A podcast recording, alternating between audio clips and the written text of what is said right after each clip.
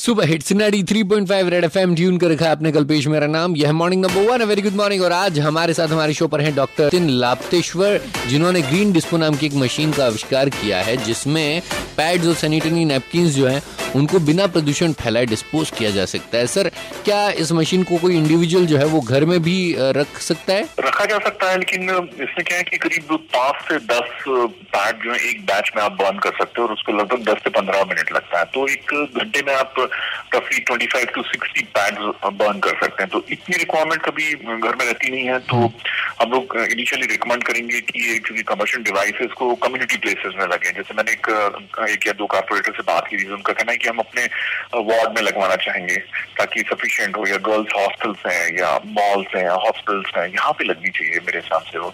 Okay अच्छा sir, जो भी महिलाएँ सुन रही है इस वक्त, जो भी लड़कियाँ सुन रही है, बिना मशीन के मतलब क्योंकि हम तो दुआ करते हैं, उम्मीद करते हैं कि मशीन जो है, वो हर सोसाइटी में, हर कम्युनिटी में पहुँच जाए, लेकिन जब तक मशीन उधर नहीं पहुँचती है, आपको क्या लगता है कैसे डिस्पोज किए जाने चाहिए सैनिटरी नेपकिन्स उसको पहला तो ये दूसरे वेस्ट के साथ मिक्स ना करें हम। जैसे मैंने बताया, एक बहुत ही कॉमन प्रॉब्लम था एक तो ना तो फ्लश करें, उसको डेफिनेटली नॉट क्योंकि वो जाके फंस जाएगा और ब्लॉक कर देगा सीधा लाइन को।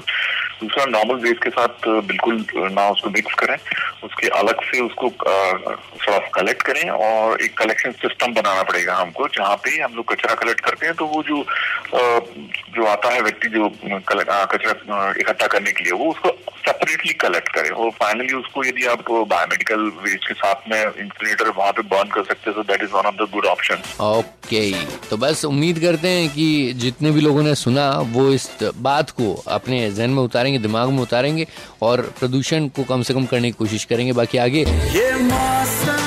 कहाँ अटक गई भाई साहब? आंधी आया तूफ़ान आया बारिश नहीं आई। Ninety three point five red FM पर गाना भी आएगा। आरजे कल पेश के साथ बजाते रहो।